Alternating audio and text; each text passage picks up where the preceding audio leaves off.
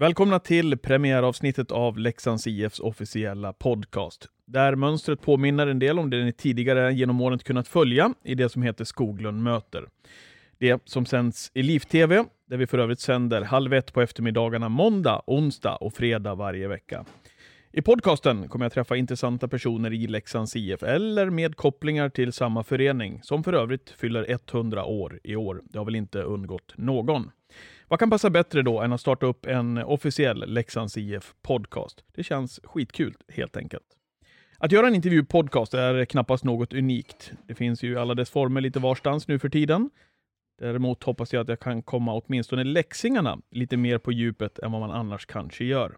Vem vet, det kanske misslyckas helt. Det återstår väl helt enkelt att se.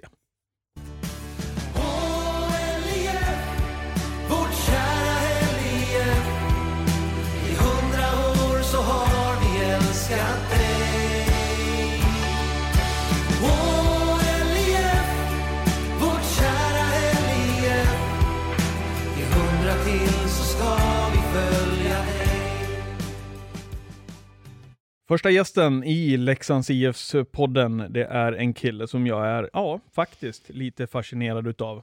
Han har vikt sitt liv åt ishockeyn. Han spelade till exempel 107 matcher i elitserien, men han har också med tre matcher i NHL. Men det är väl ändå som tränare han har gjort det största avtrycket. 1986 inledde han sin tränarkarriär i Enköping och efter det har det blivit ytterligare 12 klubbar och ett SM-guld. Nu är han huvudtränare i Leksands IF och här är Leksands IF-poddens första gäst. Han är 63 år och han heter Roger Melin. Varsågoda. Känner du dig som 63 Roger? Nej, det gör jag faktiskt inte. Hur känner du dig? Det... Jag känner mig i alla fall mycket yngre i, i skallen, det kan jag säga. Men eh, kroppen börjar kännas lite grann att man blir lite tröttare i kroppen. Man orkar inte riktigt lika mycket som man har gjort tidigare. Och man har lite jobbigare att gå i trappor och vad det nu än är. Så att det är klart man är lite mer otränad men, eh, nej, men i skallen känner jag mig nog ganska ung fortfarande. Vi pratade om det precis här innan vi gick igång med den här podcasten, att eh, ni kommer ifrån en resa i Jönköping, visserligen flyg, men hur påverkar resorna för dig nu då? Hur, hur går det tycker du? Ja, det, går, det går ganska bra tycker jag. Nu flög vi dessutom så att det funkar ju väldigt bra. Eh, men ju äldre man har blivit så tar ju resorna mer, mer kraft och energi helt enkelt. Det, det gör det ju. Så man, eh, man är, när jag var yngre då kunde jag ju sova väldigt mycket på buss. buss. Ja, när vi åkte buss eller ja, till och med flyg också så somnar man ganska fort. Men numera har jag mycket svårare att sova på, på buss och så vidare. Och det är klart, kommer man hem då som man har gjort vid vissa resor vid fem, halv sex på morgonen nästan, då är, då är det tufft och då blir dygnsomställningen väldigt jobbig. Hur mår du annars? Du låter småkrasslig. Ja, jag har varit lite sjuk, med, legat med feber och så vidare. Och ont i halsen och, och så vidare. Men eh, det känns ändå ganska bra nu. Det, det, värsta är väl att jag fortfarande är lite hosta och så vidare. Så jag får ursäkta om jag hostar lite grann. Det är helt okej. Okay. Du, eh, ska vi backa bara en dag eh, till Jönköping och matchen i eh, Kinnarps mm. arena mot HV71. Vad, vad tyckte du?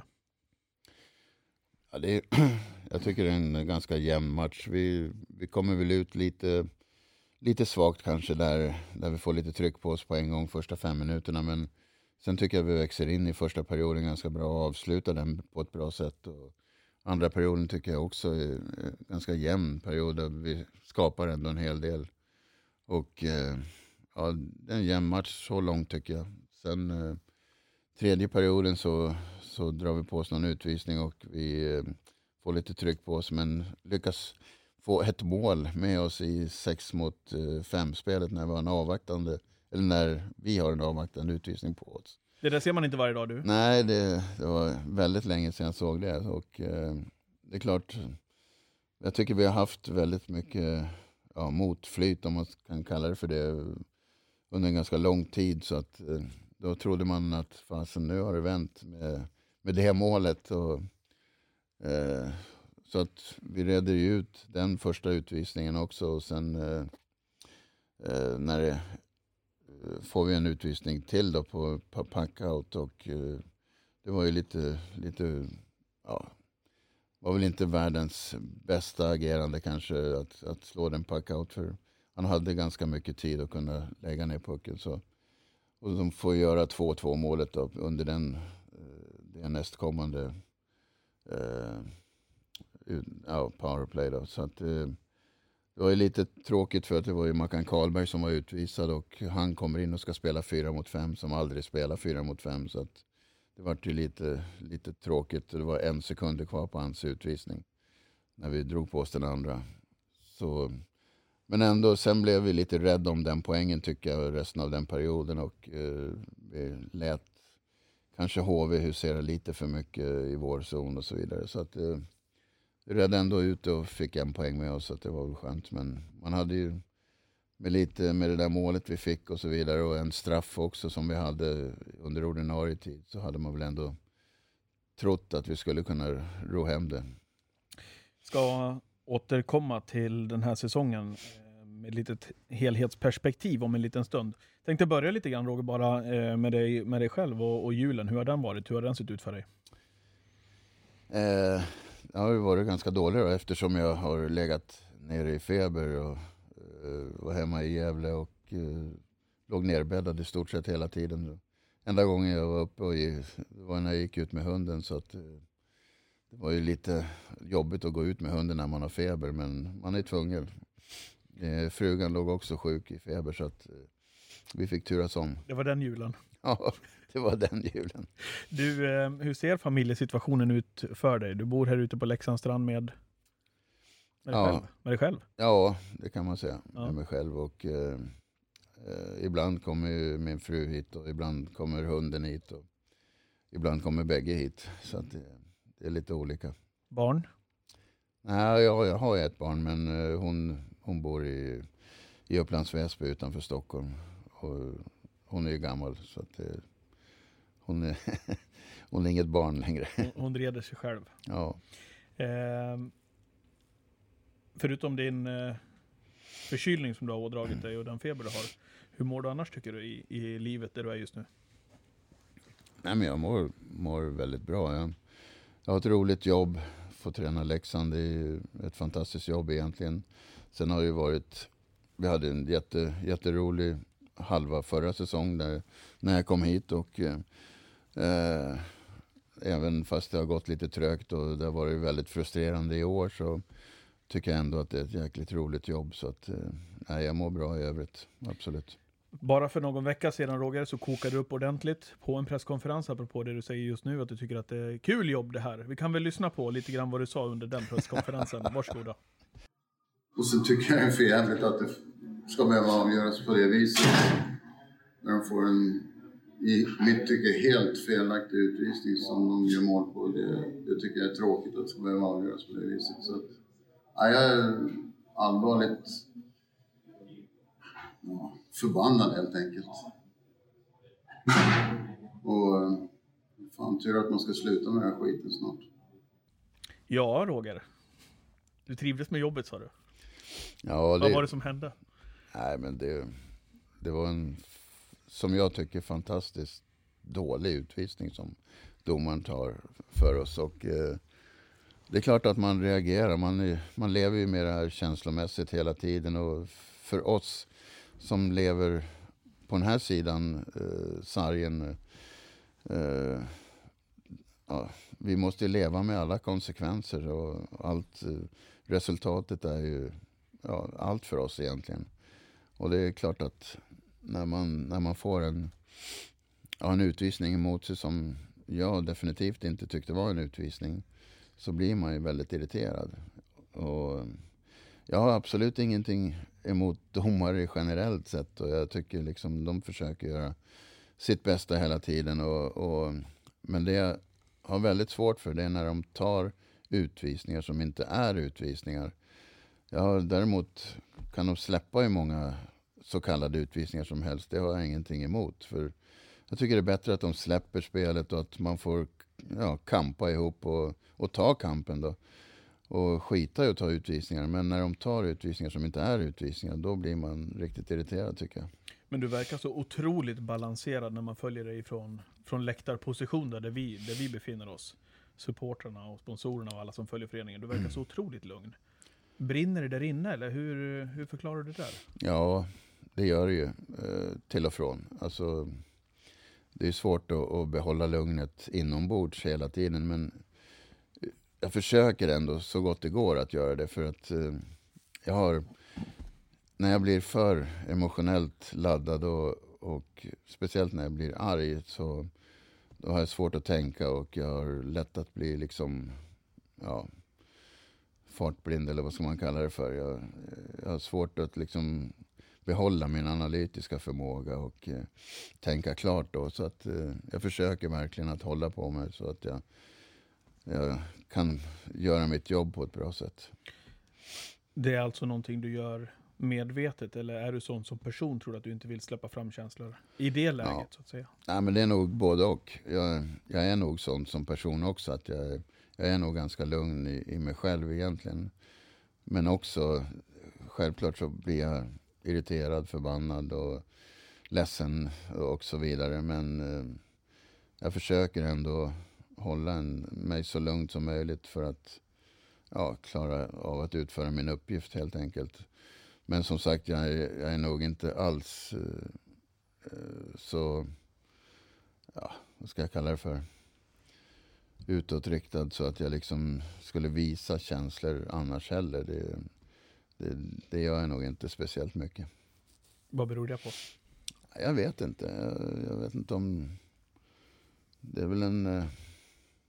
Jag vet inte om jag är uppfostrad så på något sätt. Då, att man, man inte ska visa när man blir ledsen eller när man blir alltför glad eller när man blir alltör arg och så vidare. Utan man, jag vet inte om du hänger på uppfostran eller om det bara är en, att jag är sån som person. Det är svårt att säga. Finns det några tillfällen där du, där, där du släpper fram alla känslor och du känner dig trygg i den miljön? Ja, det är nog när, när jag sitter själv hemma. tittar på, tittar på tv-serier eller vad det nu än är där, där det kan bli lite eh, deppigt och så vidare. Ju äldre jag blivit har jag svårare att hålla, hålla tårarna borta. Liksom, för sånt som jag tycker är lite ledsamt och så vidare. Eller till och med när folk blir jätteglada också så kan jag liksom bli lite att tårarna börjar rinna lite grann. Så här. Och det har nog kommit med åldern tror jag. Det, mm. det har jag inte haft tidigare. Och det har jag märkt även när jag ska göra offentliga framträdanden också. Till exempel när, när jag ska prata inför ja, supportrar och så vidare. Och, och att jag liksom känner att fan, det här, det här är en jävla god, god supporterklubb. Och, och liksom man känner att de, de verkligen är positiva och fantastiska många. Då blir man, blir man också lite rörd tycker jag. På, på ett sätt som jag aldrig blev förr. Så att det, det, är lite, det är lite jobbigt kan jag säga. Ja, du, du, upplever att det, är, att det är den känslan, att det är ja. jobbigt? Ja, faktiskt. Alltså, jag är inte van att visa känslor och jag tycker att det, det är inte... Ja, det är lite jobbigt för mig att göra det. Mm. Apropå det, det, du säger, du har ju varit här hos oss under en ganska så kort tid om man ser till, ditt, till, till din tränarkarriär. Hinner du få eller har du hunnit få speciella känslor för klubben eller är det ett arbete som vilket arbete som helst? Nej men den här klubben, det är ju som jag sa när jag kom hit, den här klubben har ju betytt mycket för mig ja, under min uppväxt också och under min eh, hockeytid så, så att säga så har jag alltid på något sätt haft ett, ett stort hjärta för Leksand. Jag har alltid hållit på Leksand när jag var liten. Jag har alltid haft mina idoler, hockeyidoler har ju varit läxingar och så vidare. Så att det, ja, det var, Leksand har, har nog betytt väldigt mycket för mig tidigare också. Så att eh, när jag fick chansen att vara här som tränare så, så är det klart att det betyder väldigt mycket för mig också att få, ja, förmodligen då avsluta min tränarkarriär här i Leksand. Det, var, det blev väldigt stort för mig. Är, du ser, är det så du ser på din framtid? Att du, att du avslutar här? Ja, det med all säkerhet. Så. Med lite distans och med handen på hjärtat, vad tänkte du när du tog dig an det här uppdraget där föreningen var just där och då när du hoppade på det här i fjol? Eh, med en tabellplacering långt, långt ner i, i allsvenskan till och med. Vad, vad tänkte du? Nej, men jag, jag tänkte nog, alltså dels så tänkte jag som jag sa i föregående meningen att jag, det, Leksand är stort för mig och Leksand är en, en klubb som jag har velat träna. Så att jag behövde inte tänka speciellt mycket på att jag skulle ta uppdraget.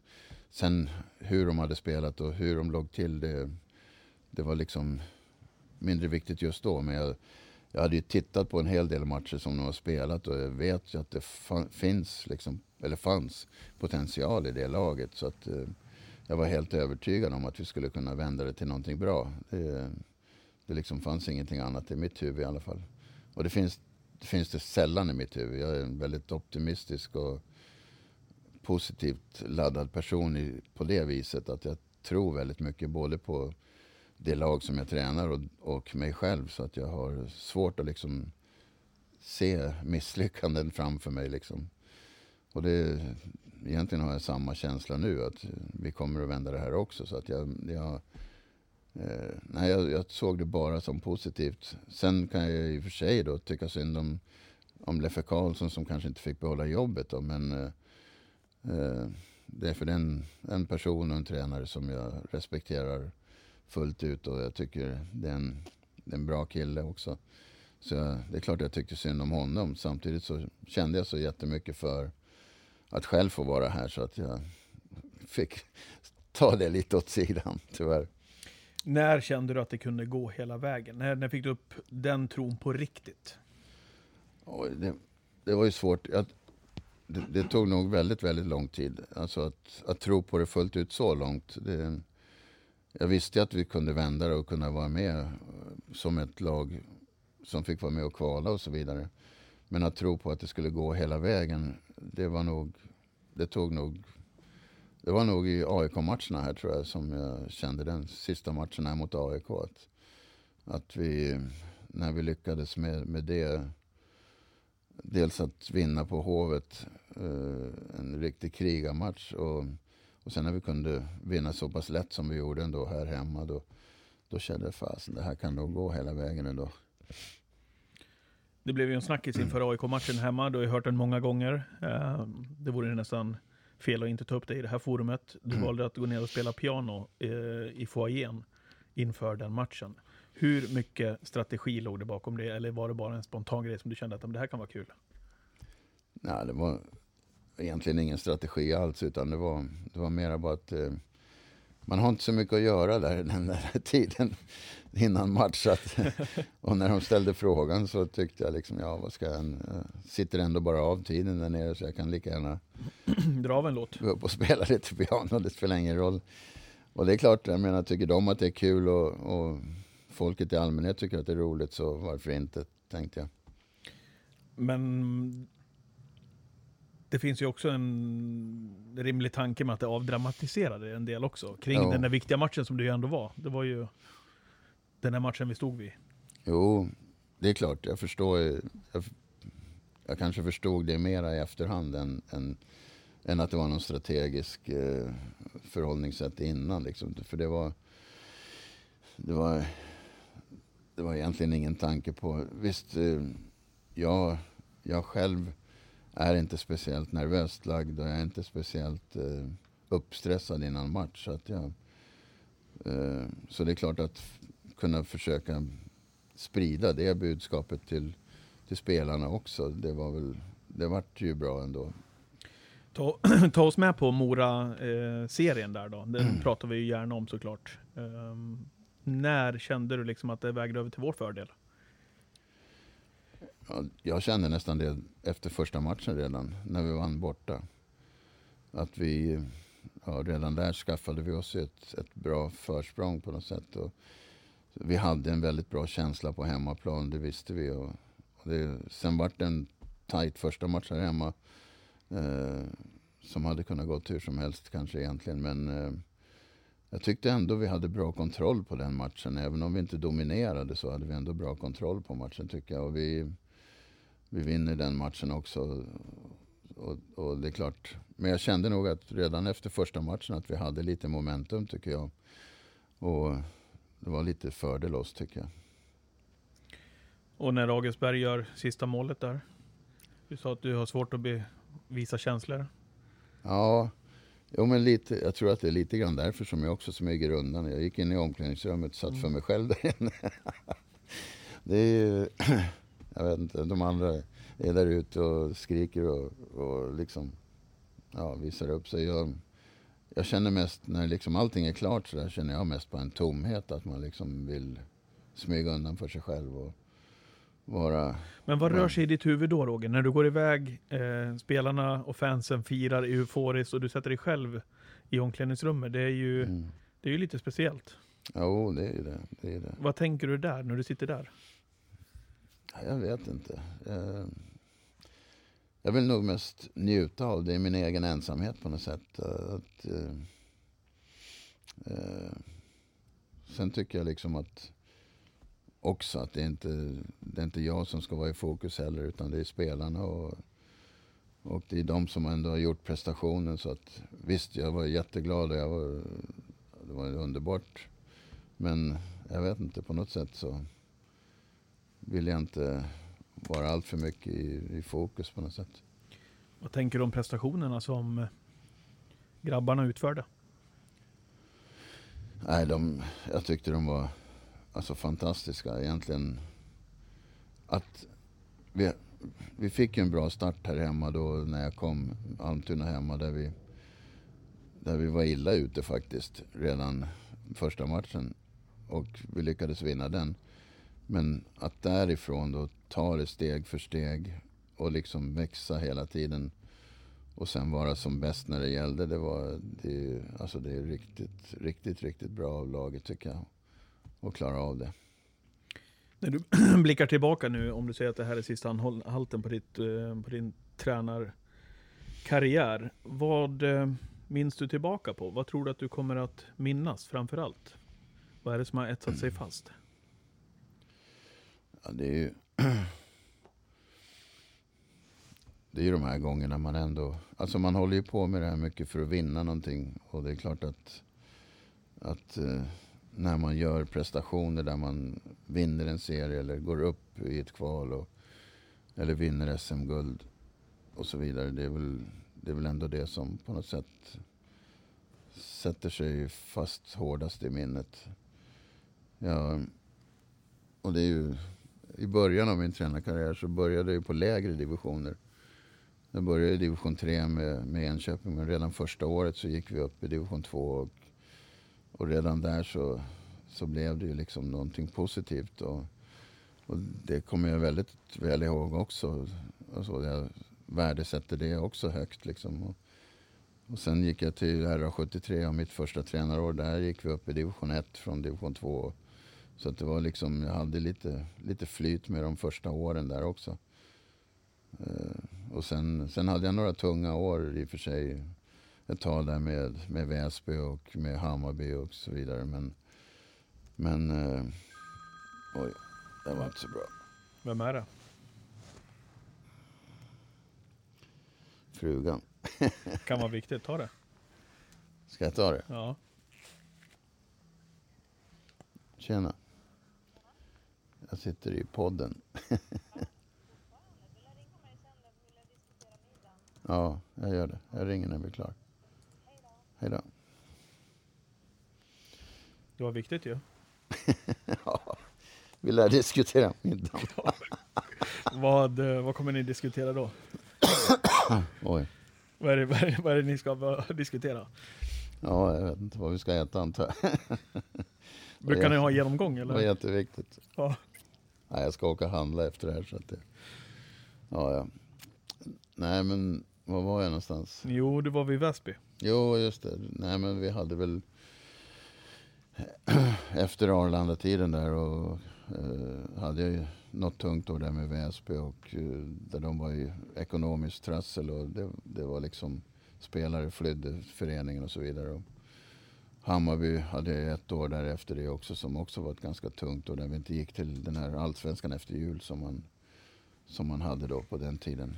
Eh, sen kom jag tillbaks till, till eh, till Arlanda, eh, eller RA73 men det hette Arlanda då. Mm.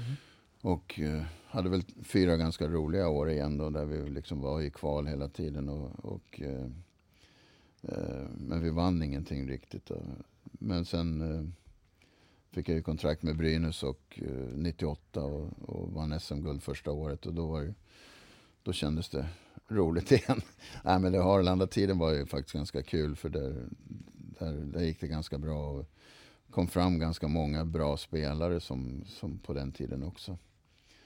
Sen... Eh, eh, ja, men det, det jag kommer ihåg mest av allt är ju givetvis de här, de här gångerna man har gått upp med, med lag. AIK gick vi upp i SHL och med Leksand nu och, och SM-guldet med Brynäs och så vidare. Så det är klart att eh, vem, det är väl de gångerna man kommer ihåg mest och som, eh, som jag kommer att liksom njuta av även framöver.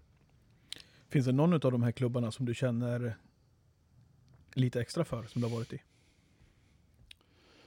Ja, alltså de, de klubbar man, man får mest känslor för är ju ofta de klubbar man har jobbat längst i. Och det är klart att eh, jag jobbade sex år i AIK, sex år i Linköping och eh, eh sex år i Arlanda. Och det är klart att de, de klubbarna blev det ju väldigt mycket känslor i. Och, men sen är det som jag säger, nu, jag är i Leksand nu och det är klart att nu sitter vi med en Leksands podd så det är klart att inte för att jag vill liksom fjäska för Nej, det behöver du inte göra. Nej. Men det är klart att jag känner för Leksand väldigt mycket. För det är som jag sagt, jag har alltid varit Leksing sedan jag var liten. Så det är klart att jag känner väldigt mycket för den här föreningen. Och, och det känns väldigt stort att få, få vara här överhuvudtaget. Så det är en otrolig förmån liksom. Du swishade förbi Färjestad-åren där. Gjorde du det med flit här eller? Ja, Färjestad-åren, de var ju också lite tunga. Visst, vi, jag kom ju... De hade tagit SM-guld året innan jag kom. Och det är klart, de hade ju väldigt höga krav där. Eh, vi vann visserligen serien mitt första år där, men vi åkte ur i semifinal och det var inte riktigt, de var inte riktigt nöjda med det. Och det, det är klart, det var tuffa, tuffa förväntningar. Eh, vi, hade, vi hade ett jättebra lag, fast det var ju lite ålderstiget lag också samtidigt. Eh, De här spelarna som, som var väldigt bra då, Jönsson och Prästberg och Nordström och Mattias Johansson och allt vad de hette. Höglund och det var ju, alltså det var ju jättemånga bra spelare. Men många var ju liksom på, ja, på gränsen till att ha sett bäst före-datum på något sätt. Så att de var ju ändå, de var ju inte i sin peak direkt kanske, utan det var ju liksom ändå rätt så ålderstiget lag. Men eh, det är klart att man hade stora förväntningar och man hade ju velat vara i final och kanske vinna guld med dem, givetvis. Det var väl kanske ett av de bästa lagen, om man ser till manskapet räknat, som jag har haft. Men nej, jag lyckades inte riktigt där. Och, och året efter, när vi hade gått till semifinal, så, så låg vi femma i serien i november och då fick jag sparken. Så att, eh, och, Låg ni femma? Ja, men eh, alltså jag... Jag kan inte säga att jag gjorde ett bra jobb där heller. Så jag kan nog tycka ändå att de gjorde rätt i att sparka mig om jag ska vara ärlig. Vad tänker du kring det? Nu har ju tränaryrket blivit ditt kall i livet, Roger. Du, du Ja. håller på fortfarande, du är 63 år. Vad tycker du om, om den situation som ni tränare ändå lever med hela tiden? Alltså jag, ska jag vara ärlig så har jag inte tänkt så mycket på den press och det, liksom, den stress som man, man lever med dagligen. För det har blivit ett naturligt levande på något sätt för en annan. Och jag, jag, jag har aldrig upplevt det negativt på något sätt om jag ska vara ärlig. Jag, visst, jag har fått sparken några gånger och det, det är som det är liksom. Jag, Eh, jag, när jag fick sparken från Brynäs nu senast, det var väl det som tog hårdast om jag ska vara ärlig. För att eh, där tyckte jag ändå att jag hade haft fyra ganska bra år i Brynäs eh, när jag kom dit 98. Och, och sen när jag fick komma tillbaka dit så hade jag väl ja, en, en ganska positiv känsla att fan, det här ska bli kul igen. Eller liksom, att träna Brynäs igen då, eftersom det hade gått ganska bra då tidigare. Men redan efter åtta matcher för att få sparken, det tyckte jag var väldigt tufft måste jag säga. Det var nog bland det tuffaste jag har varit med om om jag ska vara ärlig. Men hur håller du geisten uppe där? Alltså efter en sån grej. Vill man vidare eller hur? eh, Nej, just då så ville jag faktiskt inte det. Utan då tyckte jag bara att nej, nu, nu skiter jag i det här. Nu, det liksom, nu får det vara nog med hockey liksom för mig. Som på presskonferensen i Skellefteå? Ungefär. ja, nej men det, det är, den känslan var lite grann så då faktiskt. Och, och ska jag vara ärlig så var den det i Skellefteå också.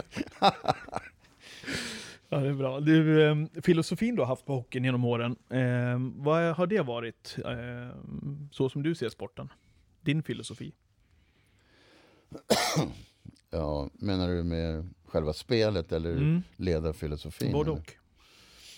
Ja, spelet har ju, har ju varit att jag... Eh, alltså spelet har ju förändrats så mycket genom åren. Eh, min ledarfilosofi har ju inte förändrats speciellt mycket genom åren. Utan den, den är ju ganska grundtrygg om man säger så. Det var dit jag ville komma med. Om, med tanke på att spelet utvecklas, har du känt dig tvungen att, att gå i den riktningen också då? Eller har du ja. hållit kvar? Nej, absolut inte. Utan som hur, hur, hur vi spelar hockey, det förändras ju liksom hela tiden för varje år egentligen. Och, eh, och det är klart att där har man ju liksom varit tvungen att anpassa sig hela tiden. Och försökt att hängt med i utvecklingen. Så att det är ju, där, där tycker jag att jag har ja, hängt med väldigt väl i liksom hur, hur tankegångarna går i, i hockeyn och hur, vad som är effektivast och så vidare. Och, eh, och jag har väl alltid velat stått för en ganska positiv eh, hockey på något sätt där man, där man eh, vad ska jag säga då? Ja, vill spela en rolig hockey helt enkelt. Eh, sen har inte det alltid gått beroende på vilket lag man har. Och, eh, så man har ju liksom varit tvungen att anpassa sig lite grann efter vad man är och vad man har för manskap och, och vilka man möter och så vidare. Så det går inte alltid att liksom ställa sig upp och säga nu vi ska spela en rolig hockey. Men, men eh, ändå generellt sett så har jag nog en ganska positiv syn på liksom hur man ska spela hockey. Jag tänker också att genom åren så har det kommit mer video. Eh, ni har mm. videogenomgångar, det fanns väl inte på RA73-tiden tänker jag. Nej, inte mycket. Och, Väsby-tiden, och hur mycket man måste anpassa sig till det och hur mycket man ska mm. använda det. Och, ja, nu är vi till och med framme vid Corsi som inte fanns för tio år sedan. Eh, man pratar statistik ja. och sådana bitar. Hur, hur pass mycket ska man ta nu, in? Och nu är till och med Corsi ja, nu är det föråldrat. Ja. Så det går fort. Ja. Alltså, det går jättefort i den svängen. Och det, det rent praktiska sättet att leda lag, eh, med som du säger, tar upp de här sakerna, det, det har ju förändrats verkligen. Eh, och tillsammans med att media har blivit mycket mer och det finns många fler plattformar nu än vad, vad det fanns förr som man liksom spelade ut. Eh, så att det, men men eh, allt det här med video och så vidare, det, det har, vi har ju blivit också, i ledarteamen har vi ju växt också. Så att eh, det, vi är fler ledare än det var förr. Förr var man ju väldigt ensam egentligen. Man hade ju, ja, man hade ju någon med sig som, som kunde backa upp en lite grann. Men det var ju, man var ju väldigt ensam egentligen. Eh, och samtidigt tyckte jag det var kul för att då fick man vara med i alla processer egentligen. Man var ju med och rekryterade spelare, man var ju med och skrev kontrakt till och med med spelare. Man var ju med och liksom scoutade spelare. Man var med och byggde lag på ett helt annat sätt än vad man gör nu. Och, och man skötte fysträningarna på sommaren. Man skötte liksom allting egentligen. Och jag tyckte det var väldigt roligt att liksom vara delaktig i allting egentligen jobbet som man har nu är egentligen ganska tråkigt om man ska vara riktigt ärlig. Det, ja, men alltså, tråkigt ska jag inte säga att det är, men det, det, man är inte alls lika delaktig i alla processer som man var förr. Nu har man en scout och man har en manager som sköter rekryteringarna. Man har fystränare som sköter all fys. Och man, har liksom, man gör sin lilla del nu bara. Och det är klart att man försöker göra den så bra som möjligt men det blir inte liksom att man har helhetsgreppet på något sätt som man hade förr. Så att det, på det viset så, så var det nästan roligare att vara tränare förr i tiden än vad det är nu. Men, men eh, och det här med, med video och statistik och så vidare, det har ju blivit ja, väldigt, väldigt eh, viktigt för vissa. Jag kan inte tycka att det är jätteviktigt om jag ska vara ärlig. Men du har, du har ju en general manager, en chef i föreningen ja. här nu som, som eh, bygger mycket av eh, nyförvärv på statistik och sådana saker. Och, och video, ja. Och video. Absolut. Mm. Nej men det, så är det ju.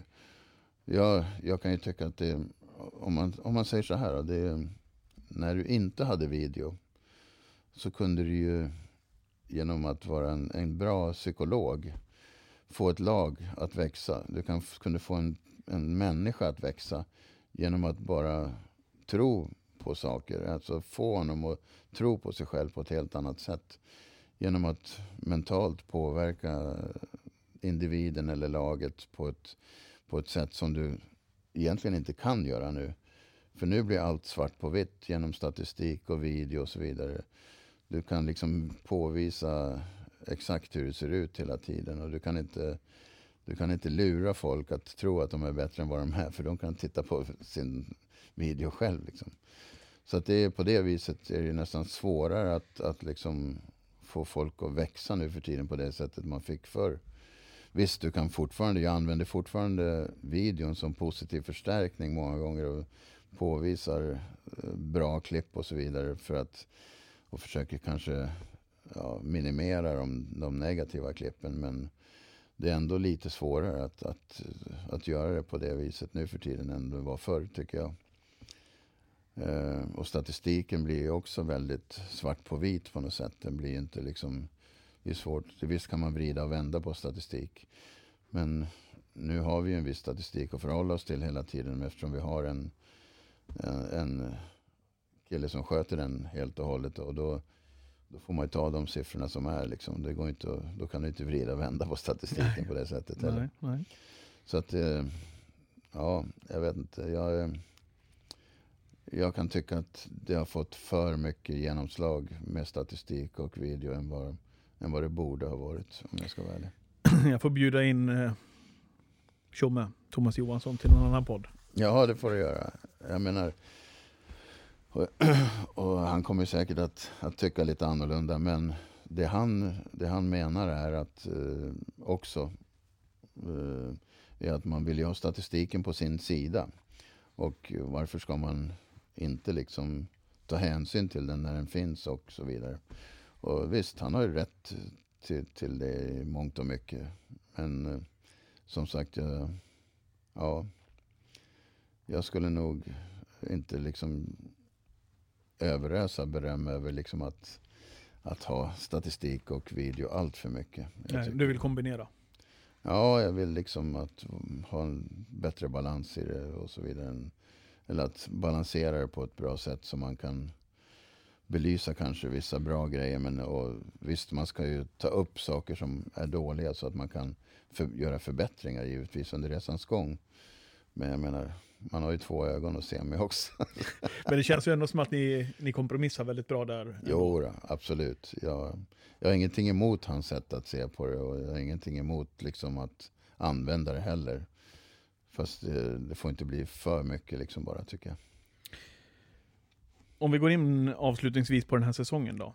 Eh, dina förväntningar som du hade inför med det laget som vi hade och har eh, till där vi är nu, halvvägs här vid jul och har derby hemma här imorgon. Eh, vad tänker du kring året som har varit? Eh, jag tycker vi börjar serien väldigt bra. Vi, om man börjar med försäsongen så var ju den ganska knackig om jag ska vara ärlig. Eh, vi hade inte vi, gjorde inte, vi hade ganska få matcher och med tanke på att vi hade ganska många nya spelare så så här i efterhand kanske man borde haft fler matcher. Men framförallt fler matcher utspridda över, över fler veckor. Att man hade mer haft enstaka matcher. Som det blev nu så var vi nere i, i Strömstad och spelade två matcher på två dagar. Vi var i Södertälje och spelade tre matcher på tre dagar. Och sen hade vi bara två enskilda matcher kvar. Och det blev, tycker jag, lite för lite för att liksom man skulle få ja, få alla att känna sig trygga i det spelet vi skulle spela. Få alla att hitta roller till alla och så vidare. Nu fick man använda Södertälje-turneringen där, där vi hade tre matcher på tre dagar till att ta med juniorer till och med för att spara kraft för att den låg en vecka innan seriestart. Så att det, var, ja, det var en dålig planering tycker jag på försäsongen som gjorde att vi inte fick liksom riktigt hinna ikapp. Sen började vi ändå säsongen bra tycker jag i serien där vi, där vi får några vinster med oss på hemmaplan och där vi liksom kommer in i serien på ett bra sätt ändå.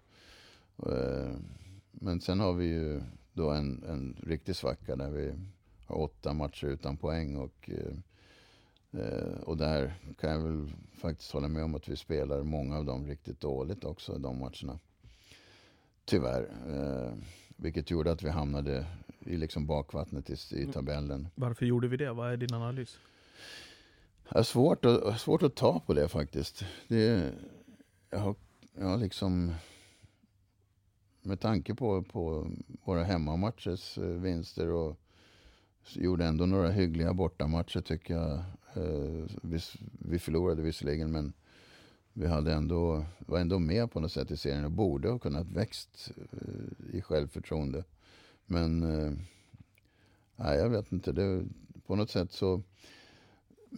Det enda jag kom att tänka på då, eller som vi sa då, var väl att, att eh, de här unga spelarna fick väldigt stort förtroende i början på grund av skador och så vidare. Och eh, framförallt våra unga backar, då, fyra backar som hade, fick väldigt mycket speltid då. De gjorde det väldigt bra, men det kändes inte riktigt kanske som de orkade bära det över tid, det ansvaret.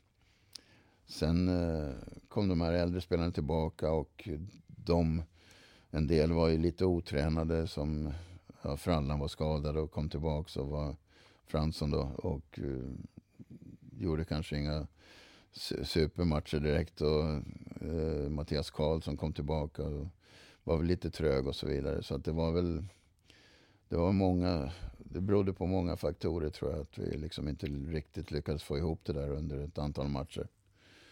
Uh, sen, sen tycker jag innan uppehållet, där novemberuppehållet, att vi, vi liksom började komma tillbaka lite och tog några poäng där. Och, tog fem poäng på tre matcher då. Nej, sju poäng på tre matcher. Och eh, tro, då trodde man att det hade vänt igen. Sen kom det där novemberuppehållet och vi startade om. Gör faktiskt en ganska bra match mot Linköping borta. Men, men lyckas ändå förlora på att de gör tre mål i sitt powerplay. Och där vi liksom inte lyckas reda ut det. Ändå tycker jag det var en bra match som vi gör. Sen hamnar vi igen i ett sånt där, en sån här svacka där vi liksom inte riktigt spelar bra. Sen om man tittar på sista delen av, av hösten här med eh, Började med Djurgården borta tycker jag. Vi gör en jättebra match och förlorade visserligen med 2-0 men en match som jag tycker nästan vi skulle ha vunnit om vi hade haft lite flyt. Och, och därifrån och framåt, jag kommer inte ihåg exakt hur många vi har spelat efter det, om det är sju eller åtta matcher.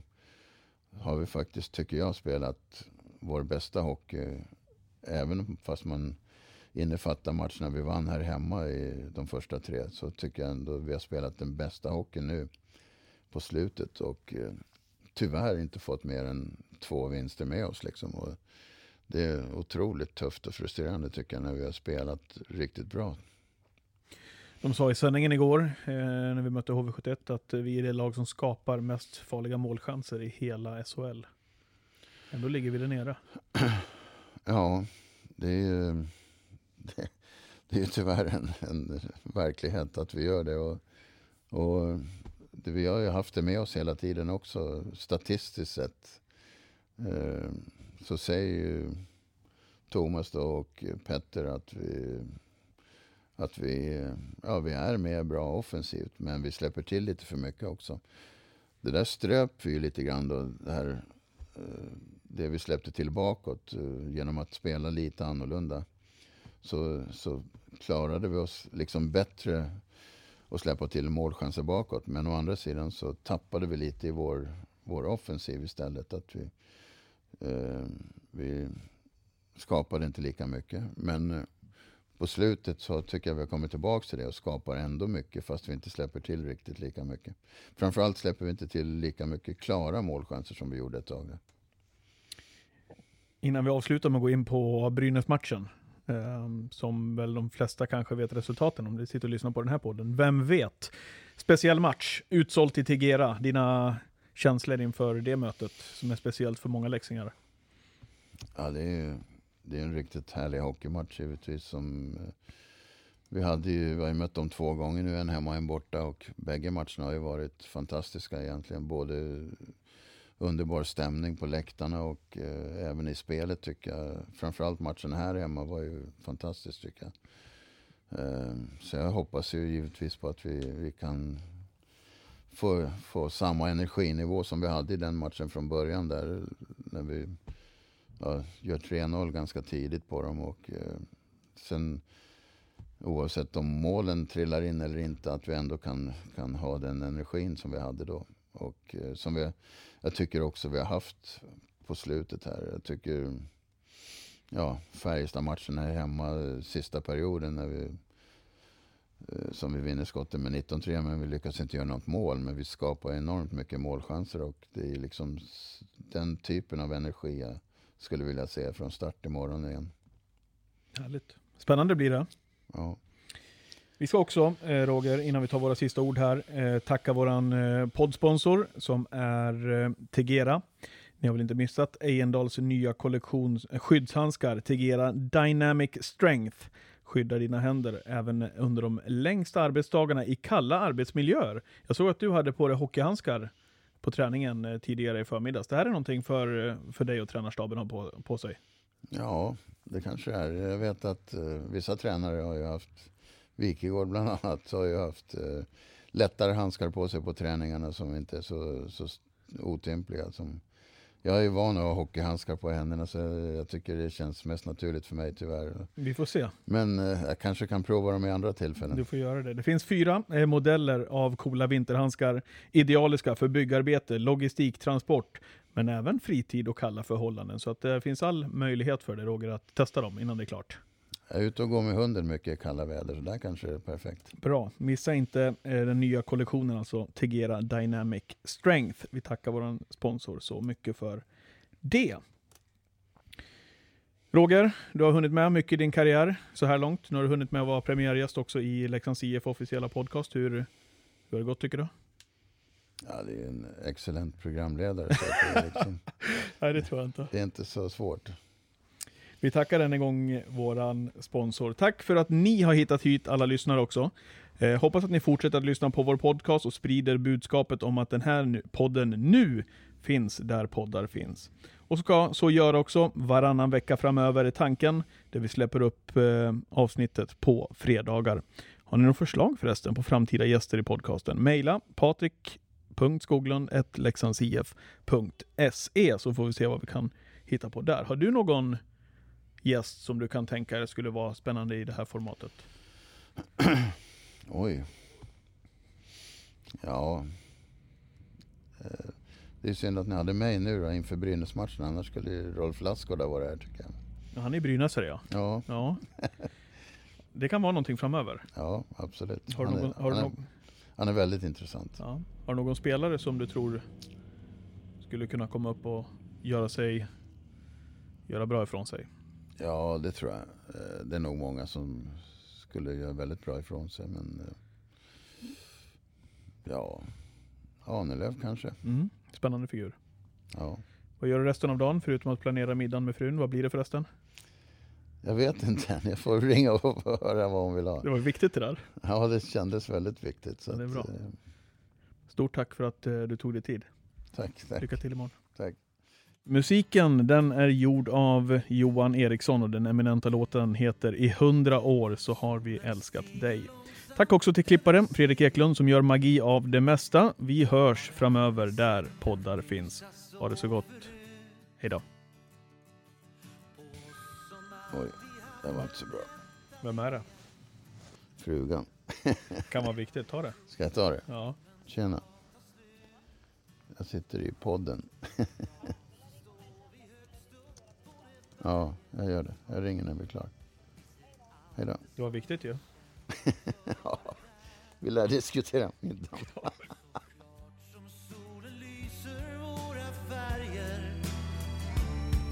Vi vet vi kommer alltid finnas här